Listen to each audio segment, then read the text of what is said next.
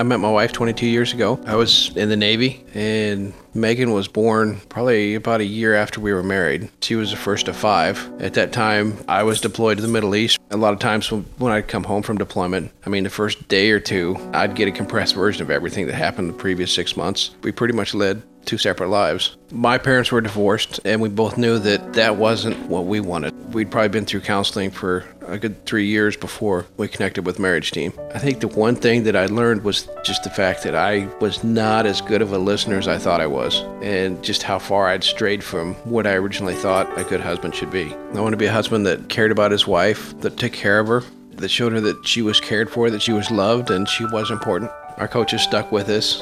They've helped us through a couple different rough spots. They talk you through real problems. I think anybody listening should support Marriage Team just for the fact that they're out there fighting to build stronger marriages and prevent divorces.